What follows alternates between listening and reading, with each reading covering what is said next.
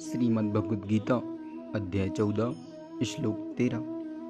अप्रकाशो प्रवृत्तिश्च प्रमादो मोह एव तम स्थिति तानि जायन्ते विवृद्धि कुरुनंदन अर्थ जब तमोगुण में वृद्धि हो जाती है तो हे कुरुपुत्र, अंधेरा, जड़ता, प्रमत्ता तथा मोह का प्रकाट होता है। तात्पर्य, जहाँ प्रकाश नहीं होता, वहाँ ज्ञान अनुपस्थित रहता है। तमोगुण व्यक्ति किसी नियम में बनकर कार्य नहीं करता।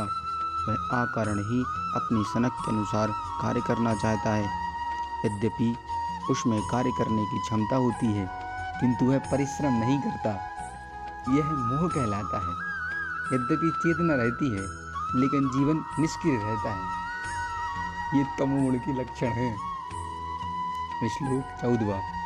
यदा सत्य प्रबुद्धे तू प्रलयम याति देहभूत तदोमित विद्याम लोकन मालया प्रबद्धते जब कोई सतोगुण में मरता है तो उसे महर्षियों के विशुद्ध उच्चतर लोकों की प्राप्ति होती है। तात्पर्य, शतोगुणी व्यक्ति ब्रह्मलोक या जनलोक जैसे उच्च लोकों को प्राप्त करता है और वहाँ देवी सुख भोगता है। आमलाम शब्द महत्वपूर्ण है, इसका अर्थ है, रजो तथा तमोगुण से मुक्त। भौतिक जगत में अशुद्धियाँ हैं, लेकिन सतोगुण सर्वाधिक शुद्ध रूप है। विभिन्न जीवों के लिए विभिन्न प्रकार के लोग हैं। जो लोग सतोगुण से मरते हैं, वे उन लोगों को जाते हैं, जहाँ महर्षि तथा महान भक्त बन रहते हैं। लोग पंद्रवा। अजसी प्रलयम गत्वा कर्मशंगे सुजायते। तथा प्रलय स्तमाशी मूढ़ योनिशी जायते।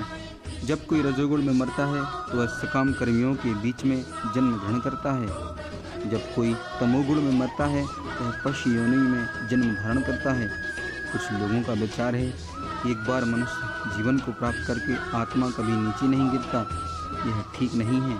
इस श्लोक के अनुसार यदि कोई तमोगुण बन जाता है तो वह मृत्यु के बाद पशु योनि को प्राप्त होता है। वहाँ से जीव को विकास क्रम द्वारा पुनः मनुष्य जीवन तक आना पड़ता है।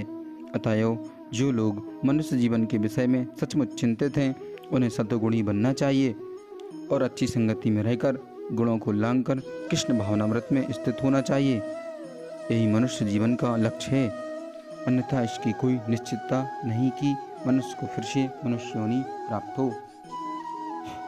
श्लोक सोलह। कर्मण सुकृतश्याशु सात्विकं निर्मलं फलं रजस्तु दुखम ज्ञानम तमसा फलम पुण्य कर्म का फल शुद्ध होता है और सात्विक कहलाता है। लेकिन रजोगुण में संपन्न कर्म का फल दुख होता है और तमोगुण में किए गए कर्म मूर्खता में प्रतिफलित होते हैं।